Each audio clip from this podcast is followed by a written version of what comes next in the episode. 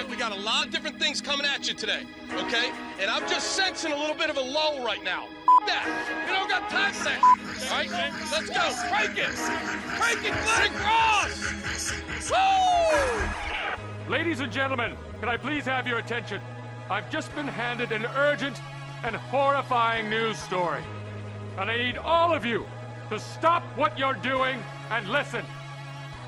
You're listening to Rock Chalk Sports Talk with Derek Johnson and Nick Springer on FM 1017 and 1320 KLWN. Depend on it. Hey, what's happening? Welcome into another edition of Rock Chalk Sports Talk on KLWN with Nick Springer. I'm Derek Johnson. Hey. And we're brought to you by 23rd Street Brewery. Uh, we're going to be talking some KU football off the rip here. We got Matt Tait joining us at 3:35. Kevin Flaherty will hop on with us at 4:40 later on the show. NFL Week 15 recap coming. Some more KU basketball talk coming in the five o'clock hour, and we have some uh, Lance Leipold audio we're going to get to coming up a little bit later in the show. Uh, before we get to our, because we're officially one week out from today when KU will be playing their bowl game against UNLV in the Guaranteed Rate Bowl. Playing what? Uh, the Guaranteed Rate Bowl bowl game. When? December 20 a week for what what are you doing? Who? um uh, devin dye has committed to kansas before we get into any of that. Uh devin dye is the transfer safety from utah state. Yep. and he uh is the brother of jalen dye who ku already has. He's also both of them are the son of jermaine dye former mlb baseball player chicago white sox i think world champion uh, kansas city royal. And uh, jalen dye has kind of worked his way up in the two deep that you know he's gotten some snaps here and there for KU. And uh, Devin Dye, after a couple years at JUCO, went to Utah State this past year. Had himself a nice season as a safety there.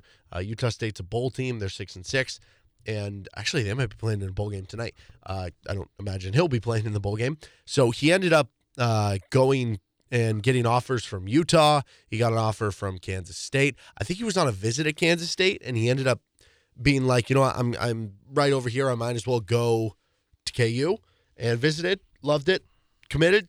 Boom, he's a Jayhawk.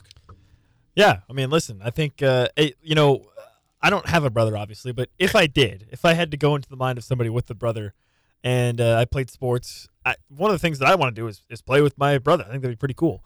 Uh, so I'm sure that was probably part of the appeal, and and uh, yeah, you know, I mean, after visiting K State, why would you not want to then visit KU and wow, re- realize that KU's better? Shocking. Uh, so yeah, this is a, this is a good commitment for Kansas. You know, you look at their secondary; they did lose some guys out of that secondary. They obviously still are awaiting the, uh, I guess, official announcement of Kobe Bryant. Last I checked, his YouTube channel, by the way, was at like Oh, yeah, what are we at thirty two hundred, I think. Oh, we're getting close. He needed thirty. He needs thirty five hundred to make his announcement. Uh, so I think we're getting pretty close. Uh, but uh, yeah, so this is a good commitment. Add some depth on the back end. 3,340, Mm. 160 people away. Wow, wow. Have you done your part? I have. Okay. Wow. Good job. You said yesterday you hadn't though. No, So I have won't. done your part? I won't. Why? No, because I, I I don't go on YouTube enough. No, sorry. this is distracting from Devin Dye. So yeah, Devin Dye. Listen, played over 600 snaps for Utah State this season. So uh, a guy that has a lot of experience under his belt, and uh, I think we'll have a chance to come in for KU and certainly add some depth. Right? You look at the safety position for Kansas. OJ Burroughs, really really quality safety, but you're going to lose Kenny Logan. You do have Marvin Grant, but you would like to have you know some more guys back there. I think you you figure Jason Gilliam's role is going to go up quite a bit, assuming Craig Young is gone next season at that hawk position. But maybe Jay, maybe Devin Dye's a player that could be in the in the mix for something like that as well. So I think it's it's a position where it's a position group in the secondary where you can never have too much experience or too much depth, and uh, I think it's a, definitely a good addition for Kansas. And and you know they're they're going to be still looking to add more players uh, on that defense as well, especially if there's guys up front on the D line that that make their decisions one way or the other. So uh, more to come, I'm sure, for the defense for Kansas. Uh, he captioned in his post that he's committing, "Let's work." Rank these these captions. Let's work. Let's work. Uh, Back for Revenge, which was Mello Dotson, and then Unfinished Business, which was uh. Deshaun Hanukkah. Oh, okay, okay. So I think one is probably unfinished business. Okay. That's one. Two, let's work. Three, back for revenge. Mm. Back for revenge is just too vague for me. It's too vague. It's Violent. no, uh, uh, this this is a nice gift for KU. Kenny Logan gone at the end of the year. Yeah. I'd imagine OJ Burroughs and Marvin Grant will be your two starting safeties next season, but KU plays a lot of three safety looks because Yeah. Kenny Logan, Marvin Grant, OJ Burroughs were playing on the field together a lot. That Yeah. means you have another safety out there. So could that other safety be Jalen Dye? Could it be Devin Dye? Could it be uh, Mason Ellis, who's a young player who's been coming along and playing some special teams this year? Could it be Taylor Davis, a, a guy who came in as a freshman and Well, heard really good things about as staff? you think about those safeties. You know, Marvin Grant plays more of that aggressive downhill box safety style. OJ Burroughs is your more of your traditional cover guy, and Kenny Logan was kind of a guy that could do it all, right? So if you're going to be running, if you're going to be playing with Marvin Grant and OJ Burroughs, you probably want another guy in there who can bring some different aspects to that to that room. I definitely think Devin Dye is more of a coverage guy. Um, you look at his Pro Football Focus grades; he had a 59.9 tackling grade, but he had a 74.5 coverage grade. He had just a uh, 74.7 NFL passer rating against, just a 58 completion percentage against. I view him as being more of like a coverage guy. So maybe maybe that means he is the backup for OJ Burroughs. Maybe Jalen Dye becomes the third safety, and then maybe the backup for Marvin Grant becomes a Taylor Davis or something like that, right? But it gives you more flexibility. And then, you know, when you look at it, if Marvin Grant and OJ Burrows are your two main starters next year, both those guys will be in their final year next year. So then you'll be looking for new starters come 2025.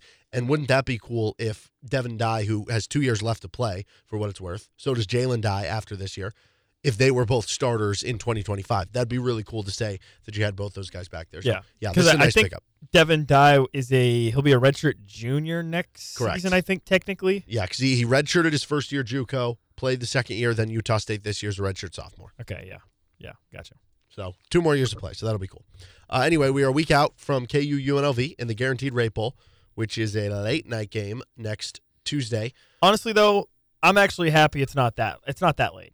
I mean, 8 p.m. is not that late. Yeah, they said they moved it up an hour from where it was the year before. Yeah, which thank God because I have ha- I was already having war o'clock would be I was tough already having on war Tuesday night. flashbacks to the Nevada game Yeah, where except now It you was have a to go to stre- work the next day. like, well in the Nevada game it was a stressful game and it's you know it's 1:30 a.m. Mountain and I'm West team. yelling and I'm like dude this sucks like I just really just want to go to bed you know so I yeah I'm I am I'm thrilled I am thrilled that uh, it's at 8 p.m. to be honest I'm I'm cool with that. Yeah, for sure. So I mean, as the off season's gone on here, it it's been gosh like two weeks since we found out what KU's bowl game was in. Hey, these these I, I don't know. It feels like such a long laugh. Have have you gotten more confident, less confident, or anything like that? Is uh, about KU's? Mm, I here? I've gotten more confident. Okay. Honestly, I, I've gotten more confident. Uh, I I really really like Jason Bean. Obviously, uh, I think uh, KU's got. You know, uh, the with when it comes to the offense, the big discussion is around you know Andy Kotelnicki leaving the offensive coordinator situation. But honestly, that hi Andy Kotelnicki's departure has not changed my thought process on the offense at all for this bowl game. And uh, I, I don't know, maybe maybe I'm maybe I'm being foolish here, but I've kind of talked myself into expecting this to be the same offense that we've seen all season. I really think that with Jim Zebrowski at the helm for uh, in a one game, I'm expecting KU to be doing a lot of the same things that they had already been doing over the course of the whole season uh, with Jim Zebrowski. So that that's just kind of that's just kind of the vibe that I'm getting. I don't think there's going to be a massive change uh, in this in this one game sample. Now going forward, obviously with Jeff Grimes, you figure next season there, there's going to be some different things you might see from the offense, but I kind of feel like it's going to be a lot more of the same for KU uh, in this game against UNLV uh, in a one game sample size. So I'm really not sweating the loss of Andy Kotelnicki too much. Uh, maybe as much as, as as I was when it was when it f- was first announced, and you felt like that was kind of a big loss.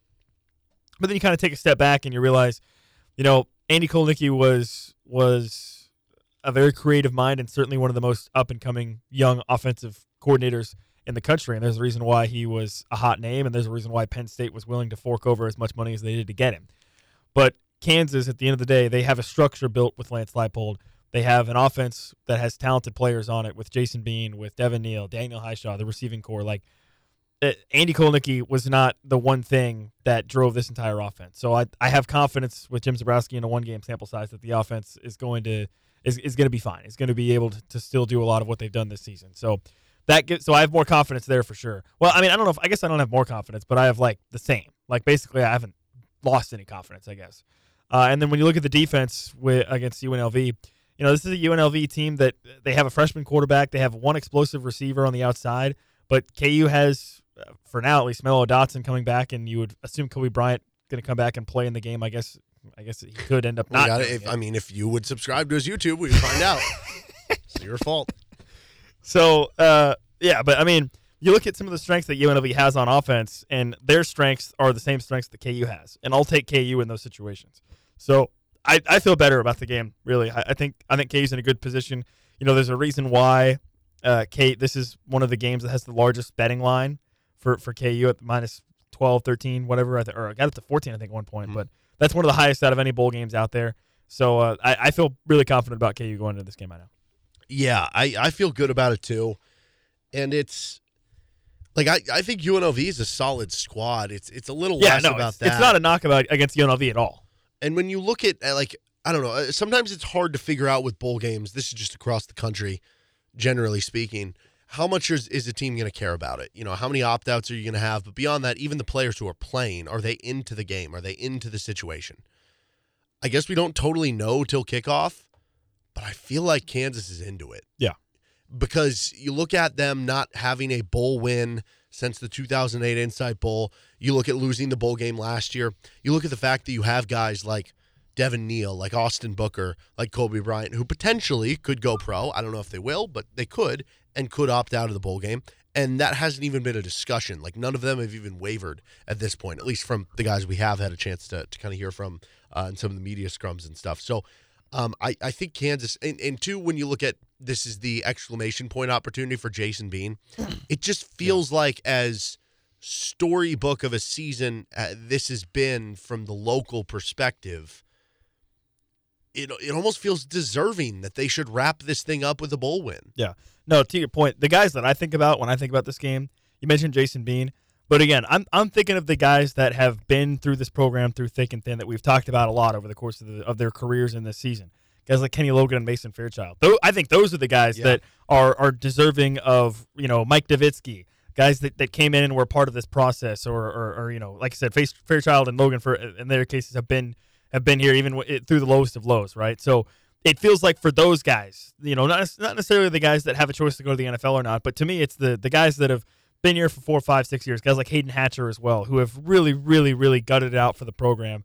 Those are the guys that I think about that I say, okay, yeah, these dudes deserve to go out on top, deserve to go out with a bowl victory to cap off, you know, a really, really great season for Kansas, get them to nine wins, something this program has not done very many times in their 100 year history, and, and really, and really feel like you've feel like you've gone out and truly been a part of something, accomplished something, and have officially set this program on the right path. Right? I, I feel like there's you know I I I hate to bring this up, but you know the K State game haunts me a lot because that felt like a game where you had the chance to to do that, but that's in the past now. You have a chance to do it again though here. Like if you, if you win this game, I think it'll I think it could have the same maybe not I guess not necessarily the same impact as a K State win, but the same impact from a standpoint of like closing the chapter, closing the book on the previous era, and and really writing the first pages of what we think could be the new era of KU football with Lance Leipold and and everything else that's you know Jalon Daniels if, if he's part of it and all and all that. So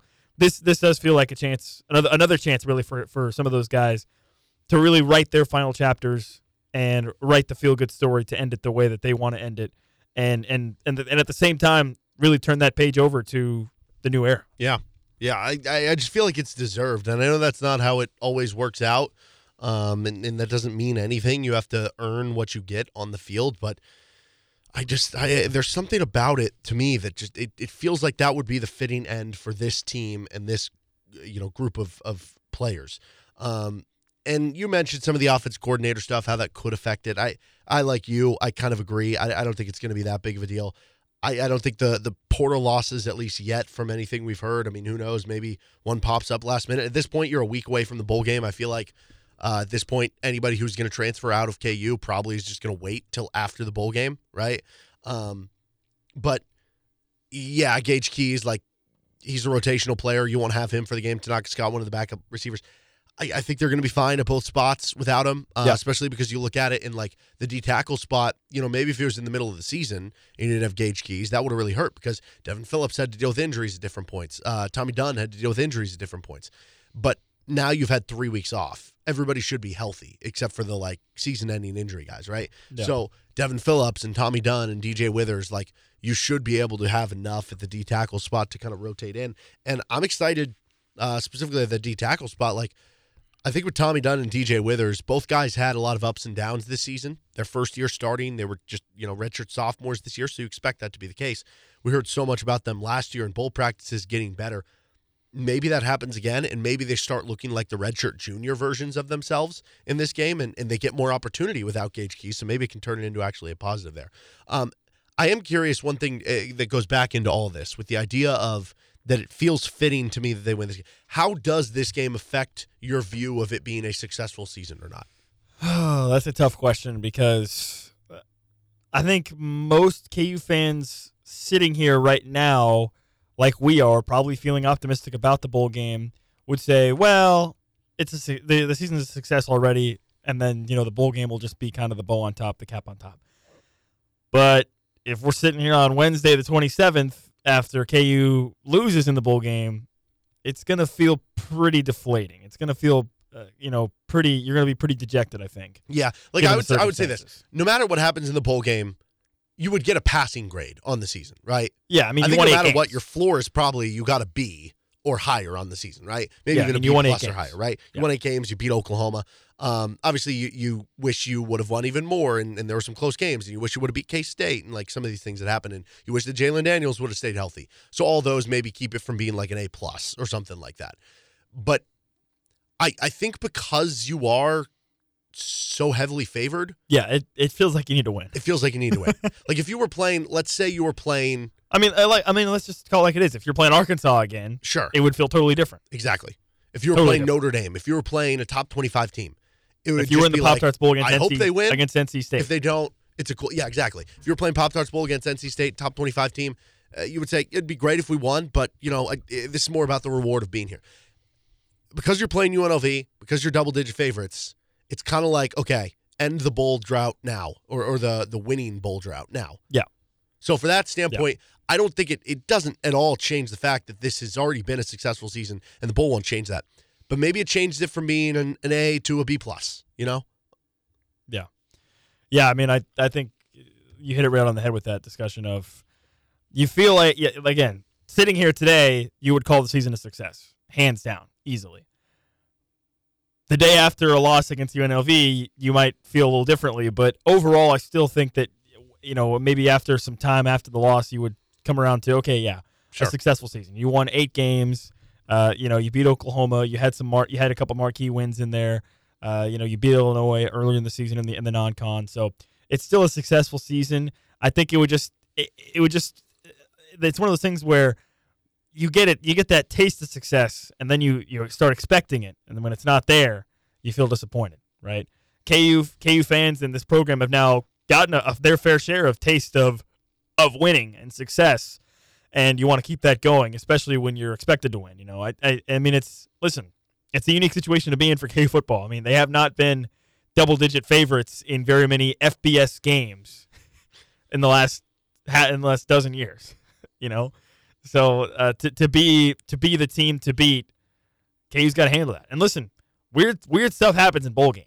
I mean, it's bowl season, man. Weird weird stuff happens. I mean, we just watched yesterday Yeah. Western Kentucky and Old Dominion. Twenty-eight Dominion. nothing. It was twenty eight nothing. Western Kentucky goes to their third string quarterback and they win the game. So weird, you know, anything can happen. I mean, weird stuff can happen. It's bowl season. But uh, yeah, I think a resounding success if you win the bowl game for sure, especially if you win it comfortably.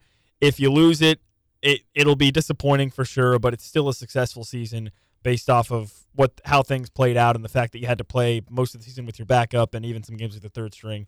Still still a really great season.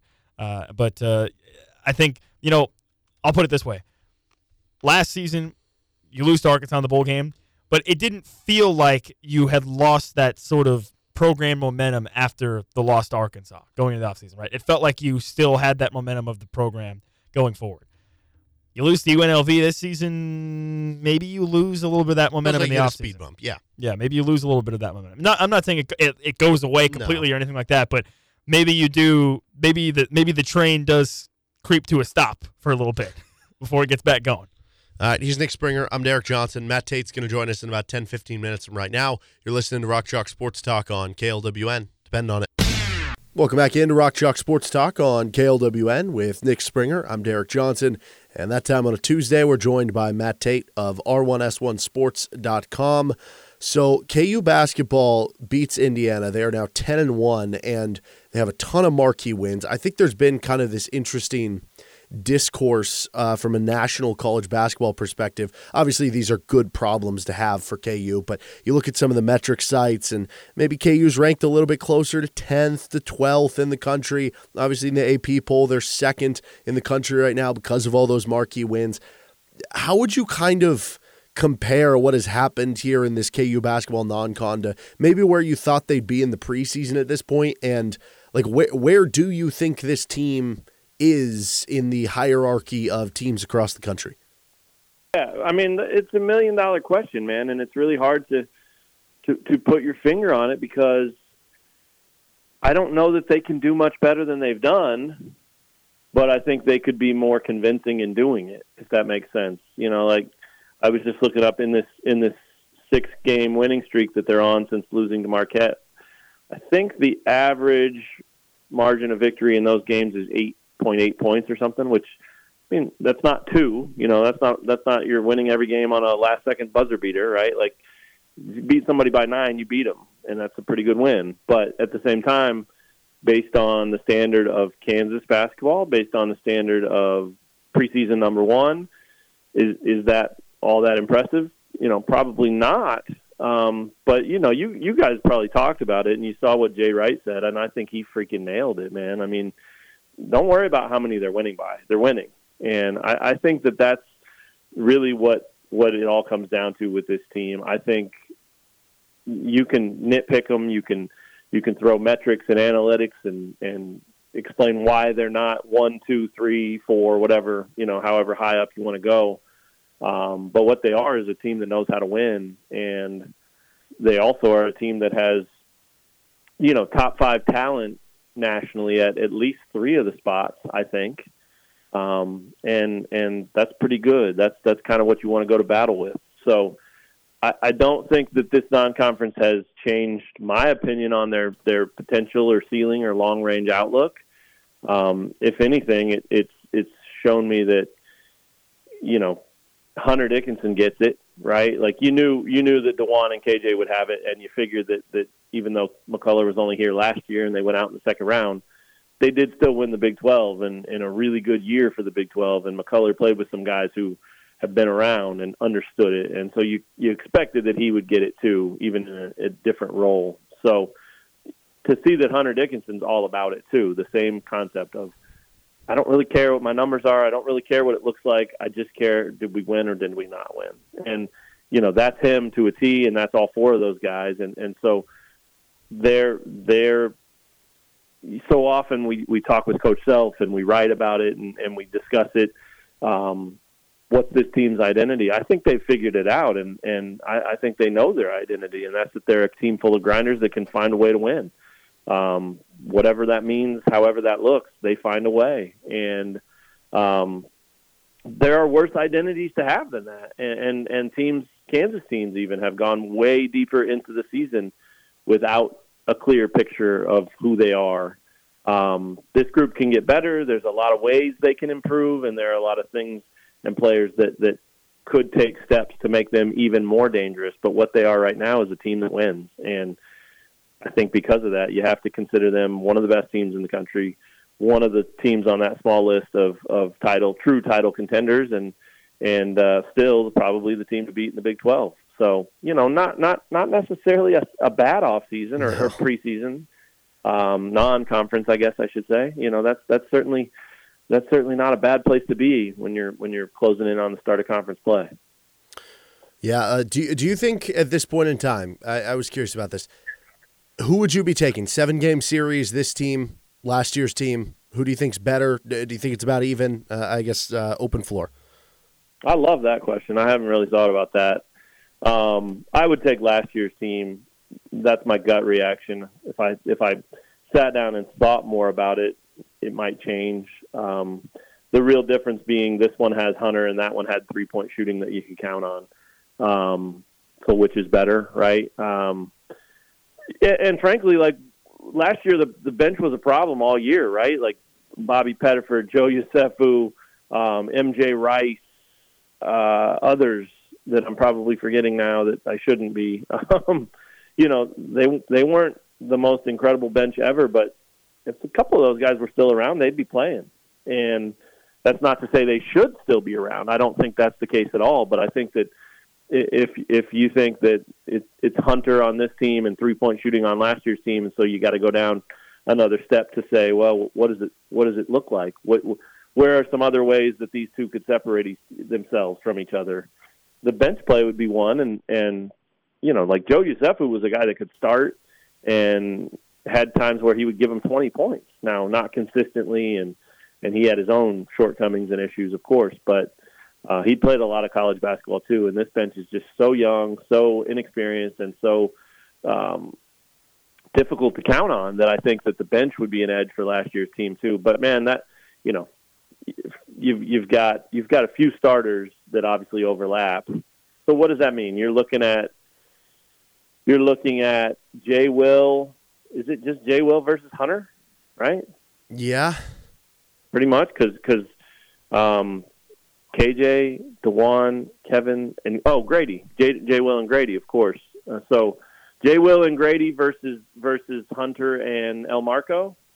Um, you know, positions are are different, and you have to factor that all in. But I, I would take I would take Jay Will and Gradey over those two, just you know, in, in a sense of what they give you out there, uh, which isn't easy. I mean, I think it'd be a hell of a game. Uh, have you have you weighed in on that? Do you have you have a feeling either way? It's it's it's a tough one to do when there's so many similarities in the starting lineup. Yeah, I I just don't really know to be honest. Um, it's I, I'd be curious to see how Kevin McCullar defends Jalen Wilson. Um, and yeah. then how does Kevin McCullar defend Kevin McCullar on the other side of the floor? You know what I mean? Like, right, right, those are right. two kind of big questions. Um, I think that when it's all said and done, uh, maybe this is easier to say because we know last year's team lost in the second round of the tournament. So it's like the bar feels like it is achievable, I guess, if you view it from that lens. That I feel like the ceiling is higher for this year's team.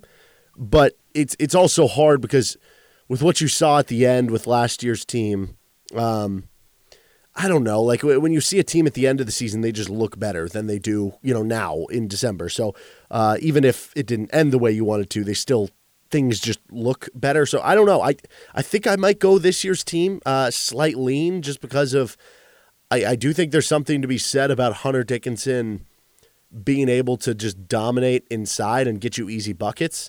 And I think even though I trust the three point shooting of last year's team more, it's not like that was just uh, pure strength for them either. Like I mean, there were there were times where where they went through some issues, and you know Gradey sure, Dick sure. Uh, was taken out of games right because he was a freshman and couldn't figure out ways to, to impact the game another way. So I, I don't know. I think I'd lean this one, but I think it's close. I think it's a six or seven game series either way.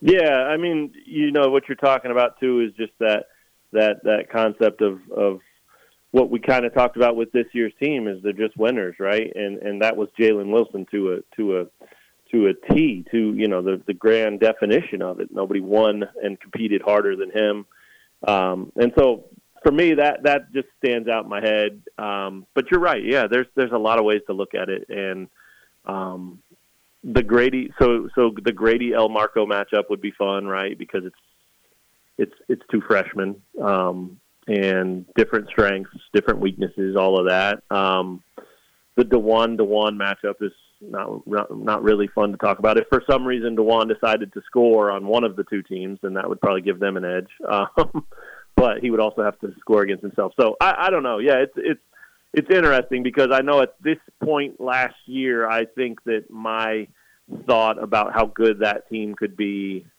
was probably not quite as high as what I, I, agree think this that. team can be.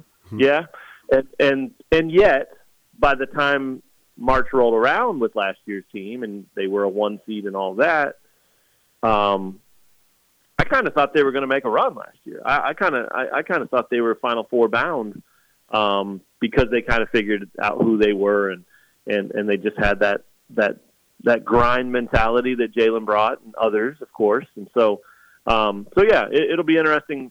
We can we can revisit this very question, you know, at the end of January or end of February and see if it's still the same answer because obviously things do change. And and by that point, you know, if if Elmarko or Furphy or or Jamari or somebody like that really emerges. I had a comment on on one of our stories the other day from a reader um, that that basically I thought was really cool. It was I mean it was it was basically you know hey gosh if one of those guys could could um, could could break out right then the then the outlook for this whole team changes and while that's not big news and that's not something that that everybody hasn't already thought about what I thought was really interesting was he put the emphasis, this commenter put the emphasis on one of these guys.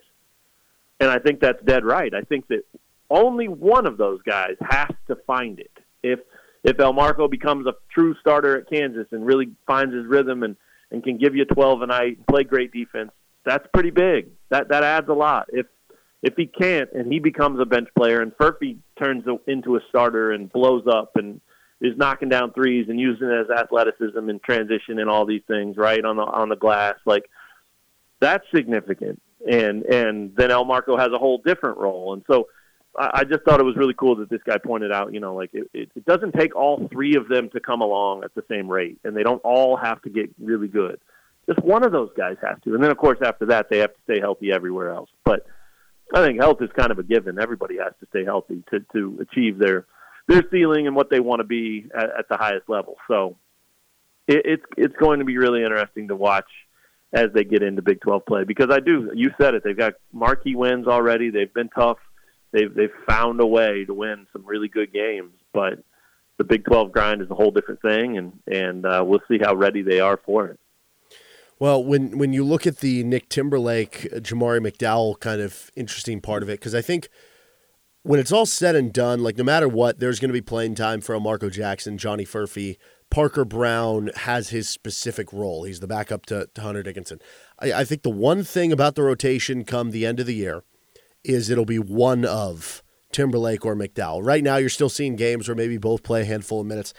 It it certainly seems like Nick Timberlake is is still higher up in the rotation, or at least has been up until Saturday, just in terms of Timberlake's always the guy who comes off the bench before Jamari McDowell. And for the most part, Timberlake's played more minutes per game. Now, there have been few games like the Tennessee game where, you know, maybe McDowell played more. He obviously plays a lot more at the end there in the uh, Indiana game.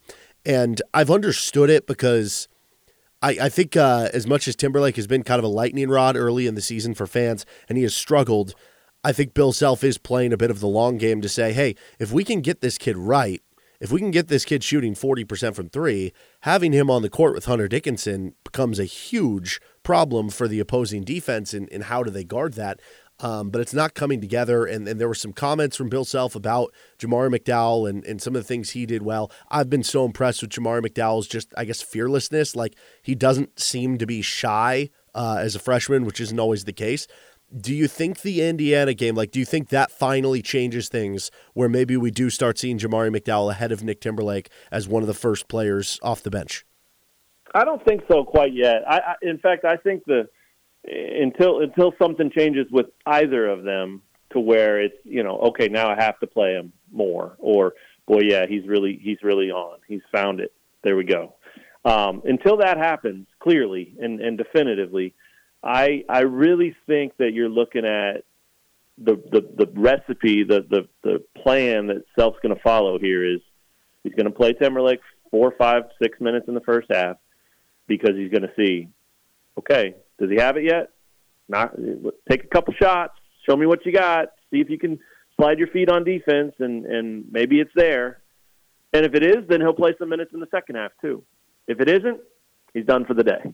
And to me, there's nothing wrong with that. Like to me, now it, there may be something wrong for the, with that if you're Nick Timberlake because you're you're you're getting a very limited opportunity to um, show where you're at and and also what does that do to your confidence you know so so i think that's an issue for sure for him personally but i think when you're looking at the bigger picture of this team I, I don't know that Self can do it any different. And I think because of what you just said, where if he ever does dial it in, or or he, you know, maybe he's got a game coming up where he hits five or six from three point range. Like The only way going to know that is by putting him out there early and let's see what you got tonight. And if he hits two, he's going to play more in that game, you know, and he's going to get a chance to hit two more. And and and so I think it's it's just sort of that like, you know, you, you have to take the certain steps when you're making a recipe, right? You have to you have to put this in before you put this in because it doesn't work if you don't. Something you know, if you put the yeast in before you put the I don't know. I'm not going to go there, but you know what I'm saying.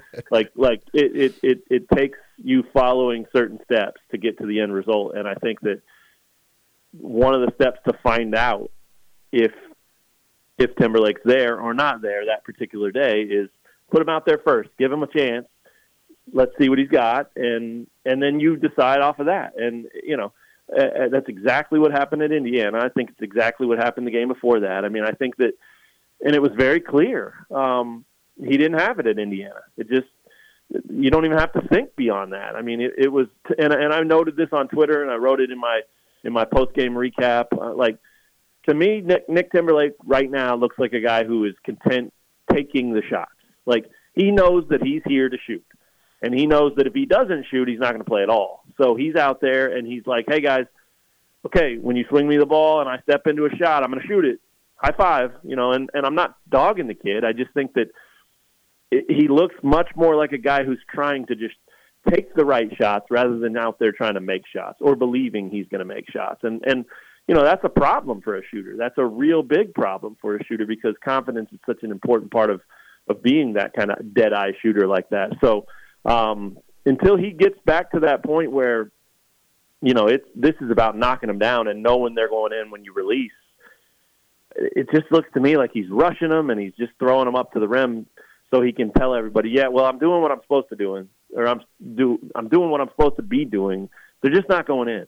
Well, ultimately, you're not here to just shoot. You're here to make the shots. And so if they don't go in, you're not going to play. And that's that's hardcore, and that sucks for him if that's how it keeps going. But but that's that's the reality of it. But I do think that the leash on that is probably pretty long because um, because you know because basically you can take that you can take that gamble in the first half and and not have it affect what what Jamari McDowell can still give you in the second, right? Like Jamari McDowell is not a knockdown three point shooter either. So if Nick gets his chance, he gets his chance, and if it happens, it happens, and you you figure it out from there. If it doesn't, then it makes the second half of the game even easier because then when you need to go to that spot in your bench, it's not Nick, it's it's McDowell, and so um, w- would it be better for either of them to get 15, 20 minutes a game? Probably so. They would probably develop a lot quicker and, and make a bigger impact. But would that would that be better for this team as a whole? I don't I don't think so. I don't think this team needs that. You know, I think they've got their core four, and everybody else just has to fill in around that. And in this case, and at this point in time, that's what that looks like. You give Timberlake a shot in the first half, and if it doesn't work, it's very easy to sit him in the second and you play and you play McDowell those minutes and and he gives you what he gives you and um, you, you don't really look back. He's Matt Tait. You can check out his work r1s1sports.com. Matt, uh, anything you want to plug going on on the website right now? We are, yeah, we are doing a holiday sale. I might have referenced it last week, but um, I think maybe for the rest of the month, a little holiday cheer. It's twelve bucks for the year, um, so a dollar a month. It's like three cents a day. It's if you're at all interested in, in you, you want to check out what we've been doing, the, the premium content that's there, um, you're not going to beat it. Twelve bucks um, covers you for a whole full year, and uh, you know you could you could pick one up for yourself. I think we did talk about this. You you talked about how this would be a great gift under the Christmas tree. So um, check it out. It's easy to subscribe. It's it's I, I promise you it'll be worth it. You'll you'll enjoy everything. Uh, the main story that's up there right now is a really long feature that I did on KU football linebacker Jason Gilliam. Um, you know, do it for a month and see if you like it. Look at that story. That's the kind of stuff we want to give you. It's it's uh, it took me a while to get to that, and and I, I spent a little bit of time working on it. But it talks about Gilliam's past. Man, he broke his leg last spring. Um, came back this year, played all 12 games. Uh, he seems to be better than ever. He's he's been through a lot. He changed positions in the middle of recovering from that injury. I mean, terrific, terrific kid. Um, one of the coolest things about that too is I finished the story up finally last week. Pretty much spent three consecutive days devoted to to getting it done. Um, And then I was at Burgers by Biggs with my family eating dinner, and Jason walked in behind us and uh, and was picking up an order himself. And I was just so jacked to see him because I had just spent three days rewriting, editing, listening to more, you know, of my interview with him and and others in there. That I was just like it was, it was like I felt like I hung out with him the three days before that, and so there he was in real life, right? And I was so pumped to see him and and and he was pretty cool too. He was fired up because you know he knows he did the interview, so he was happy to hear that I was closing in on finishing it up, and it just it just made me it really hit home with me that these guys are they want to tell their stories too, you know, and they don't all get to, and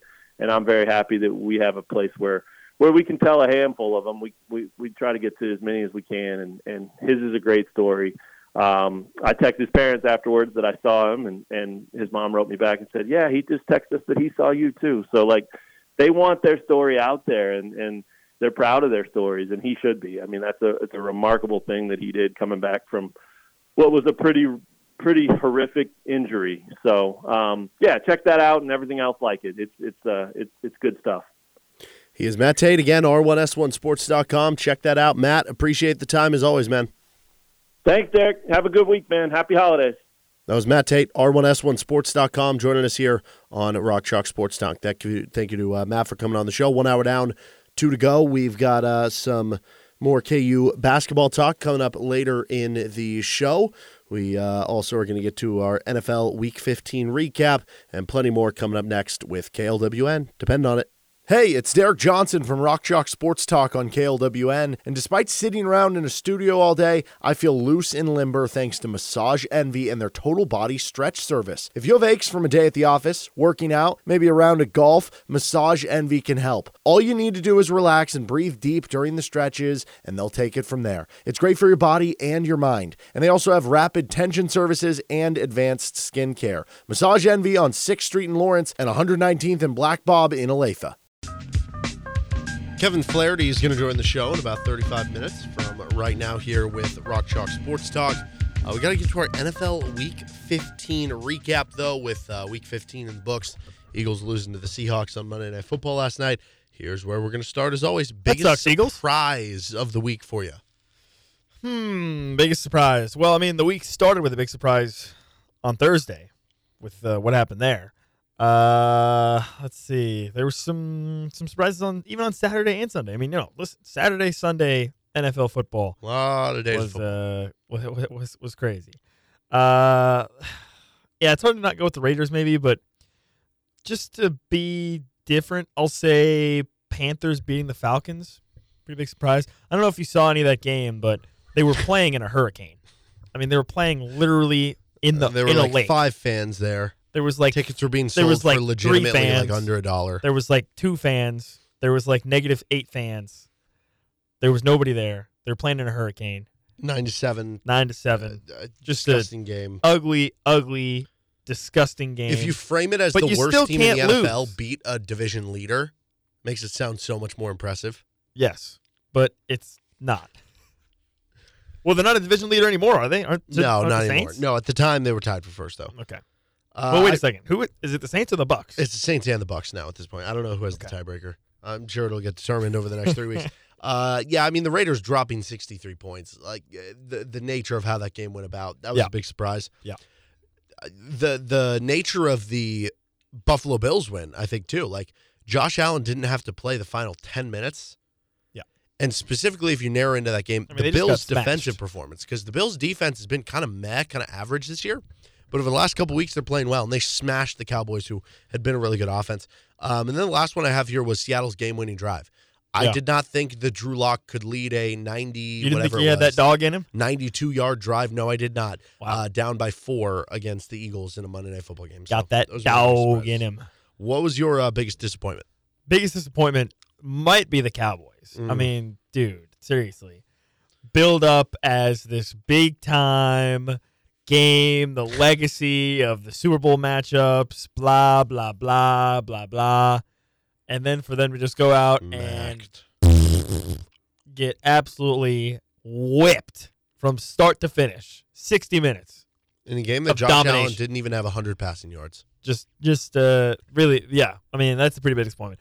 Also, I'm going to throw the Jaguars in there for this one. You watch that game. The Jaguars played the Ravens on Sunday Night Football. The Jaguars gave away like almost 20 points. It felt like they it felt like they were the better team, and they still sucked in the first half. And then they just completely faded in the second half and didn't put up a fight. That was disappointing to see. I'm going to go with the flip side of, of your biggest surprise, which is the Falcons.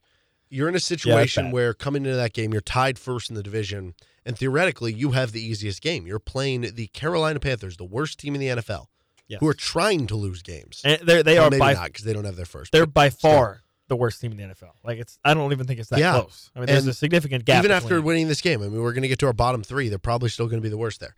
So you, you go into this game, and for you, this is kind of a must win game, and you only put up 204 total yards of offense. I don't know if you saw the Desmond Ridder It was interception. the one of it was the worst interception So I've ever seen in my entire life. so bad. He like makes it. he, he- he's on the run, makes a good play to break a tackle, and you're thinking, okay, sweet, maybe he can set his feet and you know make something happen. He sets his feet and throws it. I mean, directly, directly to the wrong team. Throw it straight to him. I mean, it was absolutely mind-boggling. It was literally like Yeah. he thought that that guy It was was, really on bad. his team. It was in the red zone too, so like, Yeah. had a field goal, won the game. He Yeah. had a 15.5 QBR, and then on top of that, you have the Arthur Smith discourse, which, um, Hey, but he's gonna die trying to fix that.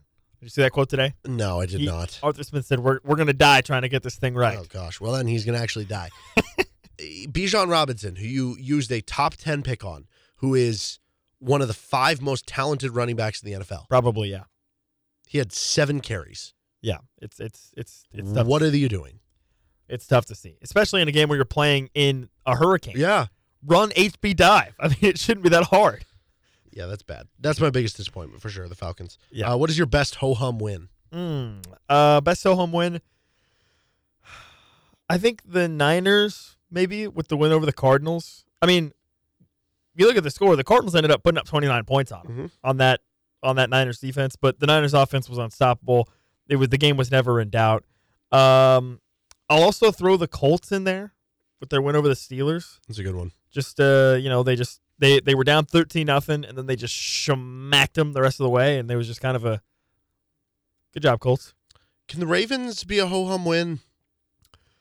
Uh, I don't know. Maybe. I mean, the thing with ho hum wins is I have a hard time picking primetime games to be ho hum Yeah. wins because that means that a lot of people probably watch yeah, it. it's kind of a win that people just kind of slept on and is like, okay, that ended up. But yeah, so maybe you're right. I'll go with the Buccaneers then.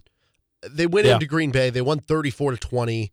Uh, Packers continue to kind of fall since the Chiefs win. Baker Mayfield went off. We'll get to him a little bit later. Chris Godwin I don't know had 10 catches for 155. I don't know if you noticed, but uh, teams that beat the Chiefs, they have a bit of a Chiefs hangover afterwards. Except for the Bills. It seems like, except for the Bills.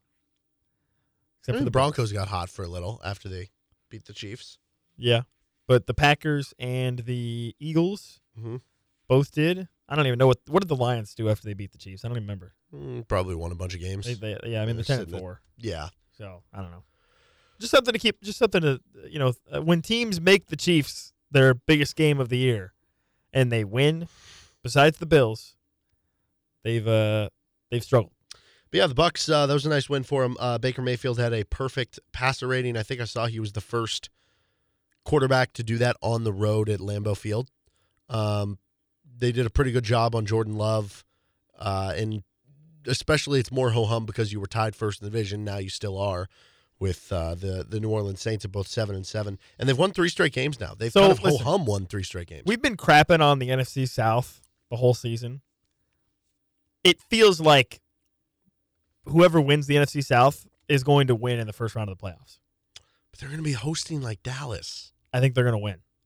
You think they're going to beat the Cowboys? I think whoever Or the wins the, Eagles? NFC South is going to win a. I can a get more game. on board with it if it's the Eagles. If it's the Cowboys, I, I just can't see it. But maybe I part of the problem too, the NFC South, they're playing either in like the Saints are in a dome, Yep. Falcons are in a dome, Bucks. um, Bucks are in warm Tampa. weather.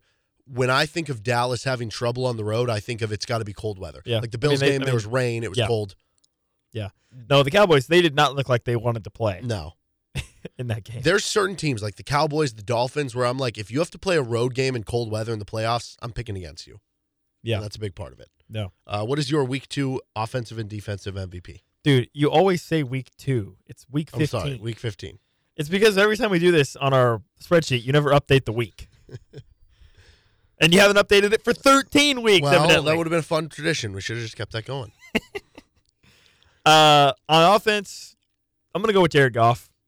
Five touchdown passes against the Broncos on Saturday. Uh, helped lead them to a big win, the the Lions, uh, to get to 10 and 4 because I remember I picked them as my fraud. You did. week, And then they, Are they off They the fraud and- list? I mean, they have to be. Okay. They just beat the Broncos by by 25 points. They got to be off the fraud list, Mhm. I would think. No, see, the you you want to be on the fraud list because that means you're guaranteed to win the next Oh. week. Because Who'd- I'm the anti. Who did you pick yesterday? I picked. uh I think I picked the Jaguars. Okay. Is that right? Does that sound right? That sounds right. Uh, I'm going to go with for offensive MVP Baker Mayfield. I mentioned that he had a perfect passer rating on the road at Lambeau Field. He he just lit it up, man. He had 381 passing yards, four touchdowns, no picks. He's uh, quietly turned in like a, a solid, very decent. A good season. Yeah. But that. But let me ask you this: Isn't that kind of what he was doing with Cleveland too? Yeah, kind of was. He was just solid, but like you, there was no argument for him to be like a top twelve Probably. quarterback, but solid. I, So I don't think he probably thing? gets enough credit for like think about it. the year they the played the Browns Chiefs in the divisional round. Yeah, the Browns as an organization were horrible. The fact that even had them winning a playoff game and getting to the divisional round, a game that yes, it took Patrick Mahomes getting hurt, but nearly beating the Chiefs in the divisional round, like I think he probably deserves some some more credit than he probably gets for that. Yeah, I would I would almost tend to agree. Yeah. Yeah. And now maybe he'll lead the Bucks to the playoffs. Yeah, Uh, defensive could be. MVP. How about former Kansas City Chief Tanoh Kpassagnon? He's with the New Orleans Saints now. He had six tackles, three sacks for the Saints against the Giants, held them to six points. Uh, even at one point, he did uh, sack and he did the uh, like the Italian hand gesture yeah, celebration to DeVito. Yeah. yeah. I don't know Well, if see, I, I I was that's when I was talking about Nick Sirianni earlier. I wanted to tread lightly because I didn't know if the Italians would come after us. If, if they would, now is that is that okay? is what okay? Tanoh Kpassagnon doing that? Like, is that racist? Well, that's what I'm saying. That's what I'm saying. Like, is it is it anti-Italian American Yeah. discrimination? I don't know. And, I, and listen, He had a good game though. I do not want the Italian mob after us. No, I, I definitely don't want that. I mean, I don't think we'd last forever. Italian food? Yes. Italian mob? No, thank you. I mean, I, I got to be honest. I don't. I'd probably get whacked pretty quick. Oh, I me would too. think. I mean, I feel like I'm an easy target. I'm a Mm. creature of habit. I go to a lot of the same places a lot of the times. I do all the same stuff. It'd be very easy to Mm. track me down and whack me somewhere. I don't want that to happen though. Who is your defensive MVP for week two? Uh, man, you, you mentioned the Bills' defense. I mean, I kind of just wanted to go with the Bills' defense in totality, right? I mean, the, the Cowboys had less than 100 yards of offense in the fourth quarter of that game. Dak was terrible. His MVP candidacy, dead. Uh, so Bills' defense, man, especially the fact that they've dealt with some injuries, and to turn in a performance like that, they're my Okay. MVPs. I think they're good. Oh, my defense. Mm. Oh no, I already said mine. Uh, yeah, Tanoh Kpassagnon. Yeah, Old friend alert, by the way. And uh, hey, listen, the thing with Tanoh Kpassagnon is, you know, he was a high draft pick, I believe, out of Villanova. Yes. And uh, pick, I think. yeah, he kind of underwhelmed, but I'm glad to see him uh, having success. Mhm. Having success. So cool story there. Uh oh, I think they're good. I think Matt Stafford is, is back. Ooh, I think he's back. and he's good now. cooking. I think he's actually cooking. I don't know if he's. I don't. I mean. I mean. You know, there's some guys that All the are. different arm angles. There's some guys that are low key cooking. No, he's high key. I think he's just cooking. Yeah, Rams. I mean, if if if you get rid of the games that he was out with the injury, Rams are probably what like seven and five, something like that. Like they're a good team. Yeah. Um, that I would not want to play in, a- in a wild card round if I was on the NFC side of things. I thought you were going to pick Clyde Edwards-Helaire. I thought that would have Clyde been Edwards Helaire. I well, it's too early. It's too early to, to do Mm. that. He needs to have he needs to have another good week, and then I think he can be in that conversation. I'll say Colts. I still don't know really why they're good, but they keep winning these games, so I think they're good. See, Uh, I had I brought this up to somebody. Let's say the Colts go and like win a playoff game Mhm. with Gardner Minshew. I mean, I'm assuming Anthony Richardson is still your guy, right?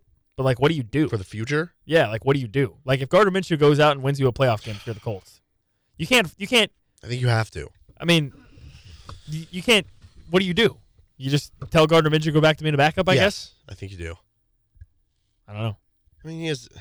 No, I get it. Like I, I- there's not an. E- I don't think there's an easy answer. I mean, maybe there is. I don't know. He's a he's 14 touchdowns at eight picks. It's not like he's You know, No, I know.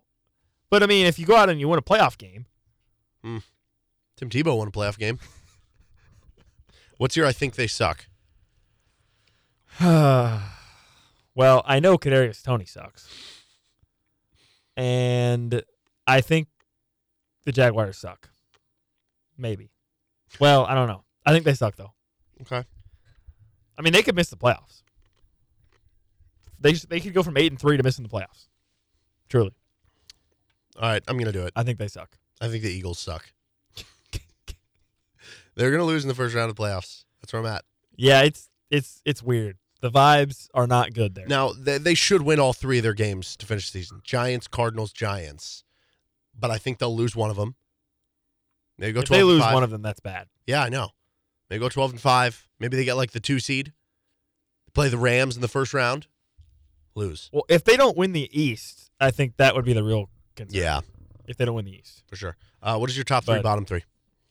uh, top three is San Francisco, I agree there. San Francisco, and San Francisco, Oh, followed by Buffalo okay. I have Buffalo 3.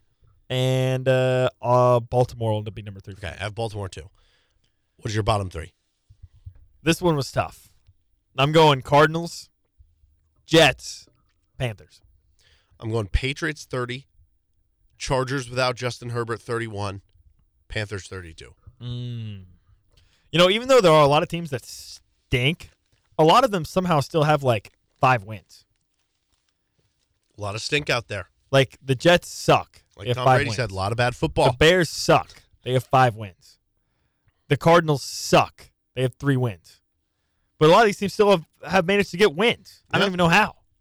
It's hard to win in the NFL. Seems like parity's at a uh, at a high. Maybe it is. I don't know. All right, he's Nick Springer. I'm Derek Johnson. Kevin Flaherty will join us in about 20 minutes. You're listening to RCST on KLWN. Depend on it. You're listening to Rock Chalk Sports Talk. This is KLWN, and we're joined now by Kevin Flaherty of 24 7 Sports. You're definitely going to want to check out Kevin's work and give him a follow on uh, Twitter at KFlaherty247. His signing day is tomorrow, and uh, Kevin, obviously, we, we get local prospects with Kevin. He knows his stuff, and that's why we bring him on here. Uh, so I want to start there with signing day tomorrow. For you, when you think of like a theme or the, I don't know, overall biggest takeaway that you have about what this class is, what this class means for the KU football program, assuming all these guys sign on the dotted line, which I think seems to be the expectation tomorrow, uh, what sticks out to you about the class of 2024 for KU football? Yeah, I mean, one of the things is it's the highest ranked class that Kansas has had in the 24 7 sports era in terms of the number of overall points, you know, that, that Kansas has gotten. And, and when you, you think about that, it, it might not seem like a whole lot, but it's a class that only includes 16 guys. And so there are some classes in there that had, you know, the, the full complement of players. And so, that that's a big part of it. I mean, it, it's pretty easy to say that hey, this is the best class Kansas has had in a really long time. Deshaun Warner, uh, when he signs tomorrow, I know he said that that he's going to sign uh, tomorrow afternoon into evening.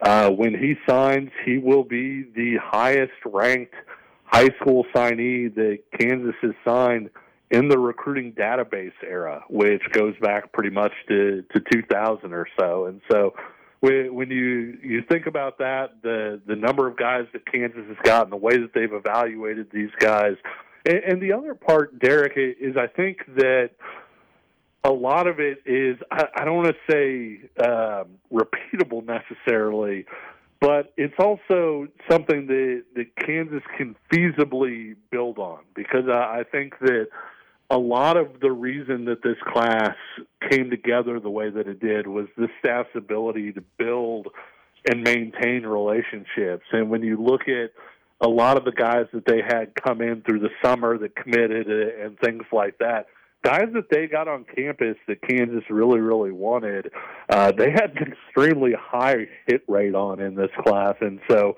when you, when you look at, at the next steps that you want to take as a program and continuing to upgrade the talent level and all of those things, I, I think this class certainly does that. It includes a really good quarterback for the future. But even beyond that, I, I think the major takeaway is this is a terrific defensive class that is going to give Kansas some really nice young defensive talent to develop and, and you know get out on the field over the next few years. Well, uh, there was a tweet from Dacius Brinkley, who uh, you know right now Warner's the number one recruit in the the class, and, and Brinkley's number two. Both those guys are edge players. He said, uh, "Me and Deshaun Warner will be the best duo the KU football has yet to be seen." Mark my words. Um, I, I guess care to comment? Will that be the best duo that KU has ever seen? Certainly, potential wise, I'd imagine it's got to be up there, right? Yeah, yeah, it, it certainly does. I when, when I saw the tweet, the first thing I thought was, man, that that 2004, you know, trio, if you will, was was awfully good. Uh, where you had David McMillan and Jermile Ashley as your two starters. You know, McMillan was an All Big 12 guy. Ashley uh, wound up being a second team All Big 12 guy, I think, the following year. And just behind uh, David McMillan uh, on that group was Charlton Keith, and so you, you had you know quite a bit of edge rushing there. You know, Ashley was more of a, a strong side defensive end, but you know took up a lot of blockers and was a guy that was really underrated. And I think you know in 2005 that that kind of showed in that I think, and this is off the top of my head, so feel free to to look it up and, and you know blister me on air if I'm wrong about this. I think he only had like 16 tackles total in in 2005 and got second team All Big 12. So that tells you what you know sort of the coaches across the league thought about him and and having to account for him. And then you had a 2004 first team All Big 12 guy, a 2005 first team All Big 12 guy as the other two ends in that group. And so best duo, you know, they've got a lot of work to do. If they could find another guy to hop into that group and, and approach best trio, then, then Kansas is really cooking with gas. Well, and what what is it about Deshaun Warner that makes him such a good player? Because as you mentioned, he would be the highest high school recruit uh, or highest rated high school recruit that they have ever gotten in the twenty four seven sports era. Like, why is he such a good player? What is it about him? He's what everybody wants uh, as an edge player. And when I say everybody, you know, this is a guy that had offers from Michigan, Ohio State, and Texas. Like this is a guy that teams that compete for the college football playoff, this is what they're looking for as an edge rusher. He's six foot four. He's long. He weighs probably about 225 pounds right now. He's a really good athlete, and I think where you see it the most on tape right now is he's got sort of that thing. If you remember, Lonnie Phelps was really good at starting on the outside and then sort of cutting back across the tackle space. He had, you know, sort of the the looseness to be able to change direction and, and you know cut back inside like that. Deshaun Warner does that on tape as a high schooler, and he does it at a really exceptional, an exceptionally quick level. When you look at that desert edge defense that he played on, which Kansas has gotten three commitments in this one class from that desert edge defense.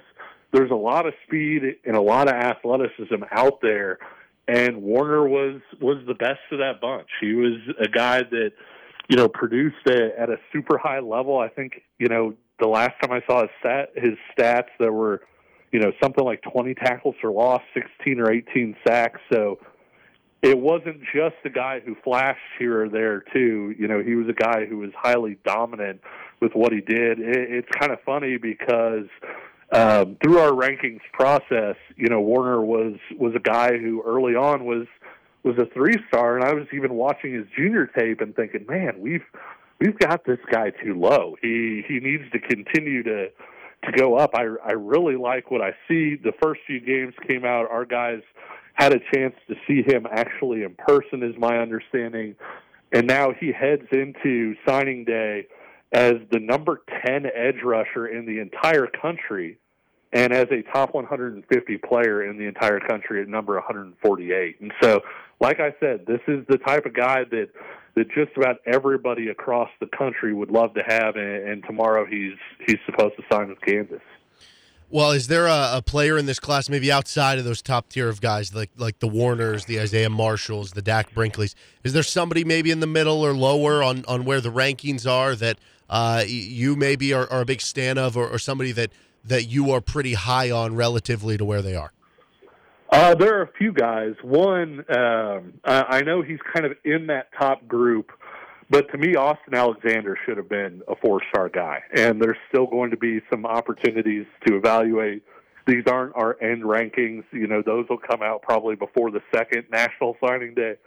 But he's a six foot one cornerback who's got a lot of looseness to him as an athlete. He's got speed. You know, my understanding on on why you know, he didn't wind up getting to that range. You know, last year he had the leg injury, which, kind of hampered him a little bit. He didn't wind up running track. There weren't the verified athletic numbers that you have for some other guys who are top cornerbacks in this class. Derek, I think he's the best cornerback prospect that Kansas has, has signed in a really long time. And so he's in that top group, but he's not one of the the quote unquote four star guys. I think he probably should be. Another guy that I, I think is going to be really, really interesting. You talk to anybody in the Midwest, and they have just fantastic things to say about Carson Brune, the tight end from Iowa, who's coming in, and they feel like he's just a perfect hand in glove fit for for what Kansas wants, and that he's a six foot five, six foot six guy that really loves to block, loves to be physical, and yet has the athleticism to be a, a major impact guy in the passing game as well, and a guy that that I think has was impossible to rank really. Uh, that that I love it is Jonathan Kamara, another one of the desert edge guys, and the reason I say that is flip on Jonathan Kamara's junior tape, and he's he's going to play linebacker at Kansas. Do you know what position he played as a junior? I have no He's idea. a cornerback. Wow. He was a six foot four cornerback. Oh, And so, if you're looking at somebody who's going to be a linebacker, and he played linebacker this year, and so you could see the the vision and everything, but you want somebody with those that athleticism, those ball skills. You know, when you look at Craig Young departing, and kind of somebody that could fill that role in the future. Uh, I think it's it's Kamara. You know, he's really filled out physically. He's probably six foot four, 210, 215 pounds now uh, somebody that is is going to be a, a really good athlete at that position. And like I said, if you're if you're a good enough athlete to play cornerback at that level of high school football, and then you're going to go down and play linebacker, obviously you're going to be a pretty supreme athlete at that linebacker position. And, and I'll tell you this: your one worry when somebody makes that switch is is this guy going to be nasty enough? Is he going to be physical enough? Is he going to put his, you know, be willing to put his face mask in on running plays and, and things like that? And that is not a problem with Jonathan Kamara at, Kamara at all. When you look at the running back position, um, obviously you're going to have to replenish that when uh, ever Devin Neal uh, departs and uh, Sevion Morrison. I think next year would be in his final year. So Red Martell and Harry Stewart. Stewart, you have two running backs coming on. Uh, I was watching some of the highlights from both. I actually uh, started to plant my flag more in the Red Martell than Harry Stewart, but Stewart's ranked higher on the rankings. Do you have any preference or, or anything about those two running backs and, and what make maybe them unique and, and what they could bring to the fold? Red Martell to me is James Sims. Um, in in terms of in terms of a guy that uh, maybe doesn't physically wow you in terms of the way he looks, in terms of the speed and, and the different things there, where you don't come across saying like, "Man, this this guy, he's a huge back, he's fast, whatever," and then you don't block anybody, right? You miss your blocks. Somebody's in the backfield, and he makes this guy miss and he just kind of picks and slides. And next thing you know, he's got five yards, and you say, "How did he do that?" You know, where some guys just have that natural instinct for running a football, and, it's kind of funny because I know you guys also have Michael Swain from from Phog.net on the show, and I've talked to Swain about Red Martell specifically. There's a one of his highlights that he has. He gets a run, and he he's going kind of the sideline, and he does a full stop and kind of waits for all the traffic to clear out and then you know goes and, and runs for a really big gain. I can't remember if he gets a touchdown on it, but I, I remember sending Swain a message and saying, "How many high school backs do you see that have you know the the patience to come to an absolute stop in the open field and just sort of sit there for a second you know the the whole Top Gun, like I, you know, I'm going to hit the brakes and he's going to fly right by, and it says you're going to do what? You know, and, and so you know Harry Stewart, I I really like Stewart as well. I think he's got a great size speed combination. I don't think that Stewart is the natural runner that Martell is. Martell is the type of guy that you know just really sees the field incredibly well, has you know great vision, balance. He has the running back things that that almost can't be taught. Having said all that, you know Stewart is a guy that I think you know if if he's running hard and, and you get him to be a plant his foot in the ground and go type of guy, you know he could have some similar attributes to like a Daniel Hishaw or somebody like that. And so I do think that this is a really good running back pairing. Uh, I like these guys, especially when you add in Johnny Thompson from last year's class, who has some home run hitting ability. I think they're building a really nice running back group that has sort of different strengths in each guy where they can sort of pick and choose between those guys as they need. But I, I kind of laughed when you just said that about Red Martell because I'm a I, I'm a Red Martell fan of watching the tape just because he does a lot of things that would seem counterintuitive at the moment for your average high school running back, but he uh, he's he's really really good in terms of being able to see the field, make the moves that he needs to make in those points and times. It's like the game slows down for him. Yeah, I just when I was watching both, it was just one was a little choppier and one was a little more fluid, but I didn't know if because because I know Martell, I think he was playing maybe at a bit of a lower level, so I, yeah. I didn't know what was going on there. But I think that's a good uh, kind of description of both. Now, now when you look of uh, and maybe I guess this depends on the roster, and you never know nowadays with the transfer portal who's going to stay, who's going to go. Uh, but when you look at maybe most ready to get on the field, I don't know that the expectation uh, for this program is is to get guys on the field in a freshman class right away. Uh, clearly, it's better if you don't, and you can you know let them grow in the system and everything. But is there a player or two in this class who you look at most and say maybe they have the best chance of getting on the field early, even if by early 2025? It's it's a shame that he's coming off an injury because I do think that that's where Dak Brinkley maybe stands out a little bit you know, he's he's somebody that's maybe a little bit more physically developed. He's going to be in for the spring, and so he's going to get the work in the weight room. He's going to get you know the ability to to learn the uh, learn the defense and, and the system and all those different things. And, and when you're looking at at somebody who could potentially come in and, and be you know sort of that third or fourth defensive end. I think Brinkley's got that in him if he's able to get healthy. I, I think you're exactly right though, in that this is likely to be another old roster for Kansas when you look at the guys that Kansas could feasibly return it. And so there's not a lot of runway necessarily for guys to come in and, be huge right away. I do think the defensive back group is so good that even if Cobee Bryant comes back and you have, you know, he and Mello Dotson and and the guys that you have there, there's a chance that one of those guys could kind of push his way into the rotation just because they're good enough. But generally speaking, Kansas isn't going to have to rely on these guys right away, and I think that's that's a good thing for them. It's it's a good thing for Kansas, but if you're looking on into say 2025 rather than 2024 you know, if he comes in and he hits the weight room the way that he should and all of those different things, it's going to be awfully hard to keep Deshaun Warner off the football field. All right, Kevin, who is your local prospect of the week? Yeah, I'm going to go with uh, Jameer Moore, actually out of uh, Salina Central, and the reason I am is he just committed Perfect. to Kansas as a preferred walk-on, and you know he was a guy that when you look across the state and you go out and you see guys, you know Jameer was a kid I had a chance to see in person. I think probably four or five times between the spring of his uh, of his junior year and through his senior year.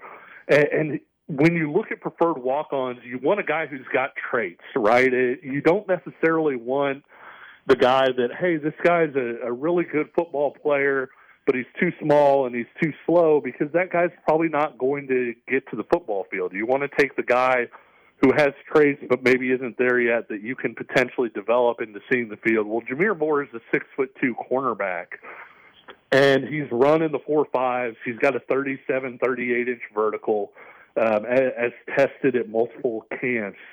And so he's a really good athlete at six foot two. And now, having said all of that, he's a corner. Some people will say, well, maybe he'll be a safety. I don't know if he's quite got the physicality. Where I think he's really interesting, Derek, is a six foot two kid who can run like that and can jump like that. I really think there's a lot of interesting things there potentially if you flip him across the ball Mm. and ask him to go, you know, try out wide receiver because I do think that he's somebody that with the way that he runs, with the athleticism, with the length, all of those different things, you're getting potentially a Big 12 caliber athlete at wide receiver who hasn't really played wide receiver before. And so being able to to do that and make that switch, I think, is what makes this maybe a little bit more intriguing than you would normally say it would be. Yep, that sounds like a very Mangino thing to do that would work out. Kevin, I appreciate the time, man. Have fun uh, bearing down tomorrow with signing day. All right, thanks a lot, guys. Hi, that's Kevin Flaherty. Give him a follow at KFlaherty247 on Twitter. And uh, you can find all his work with 24 7 Sports. Two hours down, one to go. We got our KU basketball heroes and villains segment. Some Lance Leipold audio after that. With Nick Springer, I'm Derek Johnson. You're listening to RCST on KLWN. Depend on it. Five o'clock hour. This is Rock Chalk Sports Talk on KLWN. We've got Hawk Talk with Brandon Schneider coming at you tonight. Uh, tomorrow's going to be a bit a bit of a weird day here with Rock Chalk Sports Talk.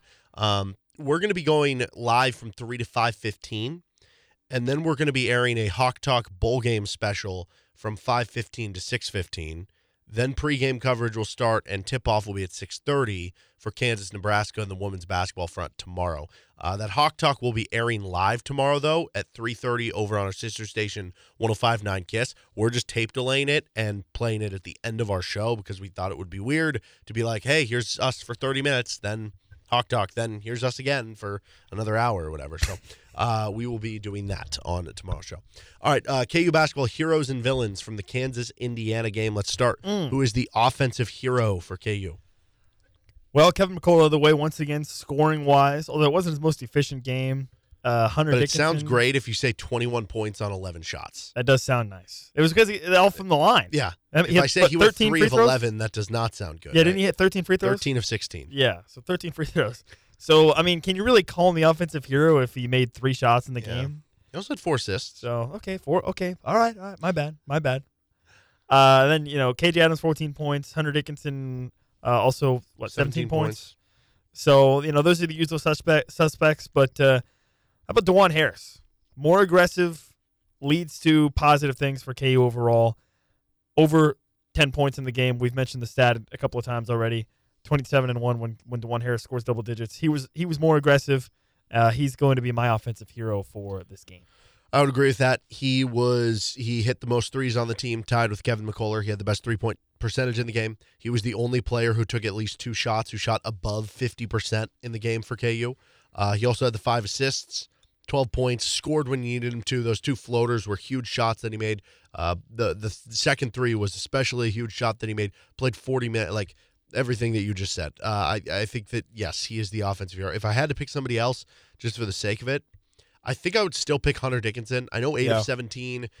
It's just the gravity he has out on the floor. He still Sure. had seventeen points, and and just he makes Some of those other teams have to defend them differently. some of those jumpers weren't falling for him in that game. No, that three was in. it was in. It somehow popped out. Screws a little tighter on that that rim, and maybe he ends up with twenty points. Yeah, Who's come your, on, uh, come on, Assembly Hall. I know. Uh, In Maui Whatever. Invitational, that was that was three. That was a made three. Probably, yeah, probably. Who's your Yeah. Okay. We did. I don't know. if We talked about this enough. The rims at in Honolulu were somehow still soft, Yeah, they just were. like they are in Maui. I thought that was just a Maybe Maui. it's thing. just, maybe uh, it's just a a Hawaii thing. thing. Is it like the humidity of the Hawaii? humidity, the the thick the, air. the, the the sea air, the ocean Maybe. air. it's possible. Does that does that create loose rims, It could. I friendly rims? should get our, our best scientists on that. uh, yeah, out. I'll, I'll I'll I'll get with the station and uh, they'll I'll have them send me to Mm. Hawaii. I'll only need to be out there for uh, six months. Yeah, exactly. Yeah, I'll take I'll take a. It's going to take me two weeks. Send me out there for two weeks, and uh, I'll examine very closely Mhm. every. That's my aspect. favorite. When you have like hypotheses, is that hypotheses, which are, uh, and, and I get it. That this is science. Like you can't control if there is uh, a conclusion or not. But you have this like long research paper, and then at the end, it's just like, and for conclusion, while the study showed that it's very possible this is happening. We don't sure. actually know. Yeah, we're not It's sure. like, well, what was the point of all this? Anyway, We're not sure. Uh, the point of it was you get to hang out on a beach in Hawaii. That's Come on. defensive hero. Defensive hero. Well, I honestly want to go with KJ Adams here. Hmm. He ends up drawing the assignment of Kel'el Ware. And Kel'el Ware, while he's, you know, he, he ended up with a double double, I think Kel'el Ware did. 11 points, Uh, 15 rebounds. Yeah, but I think he, uh, for, for the most part, I think you take that if you're Kansas. Ware right? was 3 of 12? Yeah, I mean, I think you definitely take that. And, and KJ Adams ended up drawing the matchup. And again, like we highlighted, I think clearly Bill Self and the coaching staff for KU must have recognized something that they liked on film with that matchup and said, you know what, hey, let's have KJ Adams, the, the you know, kind of the more, the stockier, stronger player guarding Kel'el Ware. And then we'll put Hunter Dickinson on, on Reneau, or we'll have Hunter Dickinson more outside the paint on defense. And, and, and it paid off, I think. I think it, it, you know, the results speak for themselves. I think it definitely worked out for Kansas. And clearly they, they, found what they thought would be a good strategy and went with it. And KJ Adams showed up and and, and did his part. I agree that's the answer. Just to throw something else out there to get somebody else's name on the board. Um, I think you could maybe argue a little bit Hunter Dickinson too, because there were times where maybe he was doubling in the post. He had 11 defensive rebounds, a block, and a steal. Uh, Kevin McCullar, I think you could argue a bit. He had six defensive rebounds. He had three steals and a block. He had a bunch of plays where he that he blocked. Uh, was it Reneau or was it Ware that he blocked? Uh, like from behind. No, he straight up blocked him. He was just on him in front of him. Mm. And it was like, I think it was Ware. Ware went up thinking that, oh, this guy's And six six. I'm Kevin gonna, you know, McCullar score said him. no. And he got up there and he jumped and he just like straight up stuffed him. So that one would be up there. And he had a bunch of big steals. Uh, the reason I would still go with KJ, though, is there were times, it wasn't always Kevin. There were times where it was Kevin. There was times it was Marco. There was times it was Dajuan. Uh, There were times where whoever was switched on to Trey Galloway. Anybody who tried to guard Trey Galloway could not stop him. Yeah. Um, so that's why I would, I would lean KJ over Kevin, but I, I do think Kevin deserves some nomination there. Got it. Uh, what is your other hero? Hmm. Other hero. Uh, This can be a bench player. It can be, I don't know. Other I'm gonna go with uh, circumstances. I'm gonna go with the boombox in the game in the in the, in the, locker game room with KJ Adams. post game celebration. That's my other hero. The boombox, baby. Uh, this is a good one. The boombox. Hmm. Or I don't know. I mean, Jamari McDowell. yeah. I mean, Ron? McDowell three maybe. Yeah. Yeah. KJ Adams boombox. Dajuan Harris towel hitting Justin Cross in the face. Wouldn't that be a villain? That would yeah, that'd be a villain. That wouldn't be a hero. I heard a lot of good things from KU fans who were, I, I mean, I don't think you can call this a hero, but I heard a lot of good things from KU fans that were there that said the Indiana fans were very welcoming and nice and they liked the experience. So, Yeah. They're Midwest, baby. Come on. Yeah. Makes sense. okay, what is the vil? Who are the villains? Uh, the towel that Towel. kept hitting Justin Cross in the face. in the post game video. Uh, well, I mean, there's one very obvious villain here. That's uh, His name is Trey, Ga- Galloway. Trey Michael Jordan Galloway. Yeah, Uh, because I don't even know how to explain what happened there. He just went off. I'll be honest. Like in a normal game, this would be such a shutdown case. It would just be Trey Galloway. It might still be Trey Galloway, but I'm open to having a conversation for two other guys. Okay. One of them I'm going to feel bad saying, so I'll probably end up removing. okay. But Trey Galloway was unstoppable. 28 points, 12 17, 2 4 from 3. He hit the late 3 when it was like, okay, KU's going to be able to finish this And he was then the guy like, that uh-oh. took the three that to try to Yeah. tie it. That I think that would have put him shocked. in front. I think they were down 2. oh was it okay? It might have been. Um, Yeah. yeah, yeah, he was playing above. I mean, he averaged nine points per game. He'd only had like one 20 point game. Anyway, the other one, Nick Timberlake was kind of a villain. He was a self sabotaging villain. A double agent maybe. Yeah, I mean he listen. It was rough for him. Missed three, uh, missed an open three, front end of a one and one. He was 0 for 2 from 3, Couldn't front really end of a 1 yeah, and 1. Couldn't really do much else. foul. Yeah, I don't know. Yeah. Tough time. yeah. Here's the last villain. And this is the one that I'm most open to taking over for Trey Galloway. Trey Galloway obviously had the better game here. But this guy also played to me above what he had been to this point. Mackenzie Mgbako. And when you add in the tie that you go back to the offseason, Oh, for sure. Yeah. there were so many people assuming that Mackenzie Mgbako was going to pick Kansas after he Yep. decommitted from Duke, that he was going to pick Kansas. And then all of a sudden he shocks everyone, picks Indiana. Now, whether that was just stuff that was kept close to his vest and he did a good job keeping it under wraps, whether it was a last minute thing that, you know, we kind of joked around that Mark Cuban came in with a big NIL offer, or whatever it was. You have that added storyline that this guy picked them over you. Who can be KU basketball's Mark Cuban? By the way. Um, I mean, I know they have. they, I they have a lot of rich donors, Yeah, but they don't have they one don't have that's one like that's like notable super of a name, right? Like they don't have like basically, you know, for football, it's, it's right. It's David. like Booth. for all I know, David Booth has just as much money as Mark Cuban. But like, if you asked any random person in a random state like South Carolina or California, Yeah. who's Mark Cuban, they'd be like, I know. If I asked who's David Booth, they they probably saying wouldn't know, David right? Booth is more football, right? So does Yeah. KU basketball have a guy like that? Oh, I'm sure they do. I'm sure they have all sorts of people like that, to be honest. but do they have that one like oligarch? Can we get Jeff Bezos in on this? Yeah. Would you would you trade off KU basketball having an Amazon patch on the jersey if it meant that KU would have Amazon funds for NIL? Yeah, why not? Yeah. Okay. I mean, I NBA teams for what it's already worth. have NBA teams What if they had to already rename Allen Fieldhouse Jeff Bezos- Bezos, Fieldhouse? Bezos Fieldhouse. It's uh, so worth it. no. I mean, you get so many good players. no, I'm, I'm Anyway, going to draw uh, the line on that. And. Baco, on top of it, he was two of four from three. He came in shooting 20% from three. He had 14 points. He came in averaging like eight or nine. And he had a couple good drives in the game. He had a couple big like fist pump plays. Um, he had been struggling coming into that game. So I, Yeah. I think to me, he's the biggest villain. Low Yeah. key. villain. I also want to throw this out there. Villain. Uh, Mike Woodson's look of bewilderment. See, It doesn't I, make I, any sense. Every I time wanted they to put show that on there, but I just every thought it was endearing. It was funny. Every was time charming. they show him, he just had a complete look of total bewilderment on his face. I legitimately didn't I mean, see is him that talk. Is that how he game. looks the whole? time? is that how he looks just all the time? I Like, don't does know. he look like that every in everyday life? I was just very puzzled. yeah, I, literally every time they cut to him, it was like it was like that Doc Rivers meme of just his face looking like that for like five seconds. it really was. And they uh, yeah, cut I, away. I didn't see him yell at the refs. I didn't I mean, see he talk it to looked like players. I don't even. It was weird. He was just quiet and looked uh, up in the air at different points. All right, we're going to take a time out here, get to some uh, Lance Leipold audio coming up on the other side. He's Nick Springer. I'm Derek Johnson. You're listening to Rock Chalk Sports Talk on KLWN. Depend on it. Well, that's it. If you're listening on our podcast side, thanks for tuning in. Please give us a positive review if your platform allows you to do so, as you can find the show anywhere you get your podcasts with the best of RCST podcast. If you do have any questions for the show, whether it's for a mailbag, just something you think that would be fun to talk about, you can reach out to us on our Twitter page at RCST1320. You can also email us if you don't have Twitter. RCST1320AM at gmail.com. That's RCST1320AM at gmail.com. And if you want to listen live, 3 to 6 p.m. Central Time, Monday through Friday on KLWN, KLWN.com, and the KLWN app. Have a good rest of your day and see you next podcast.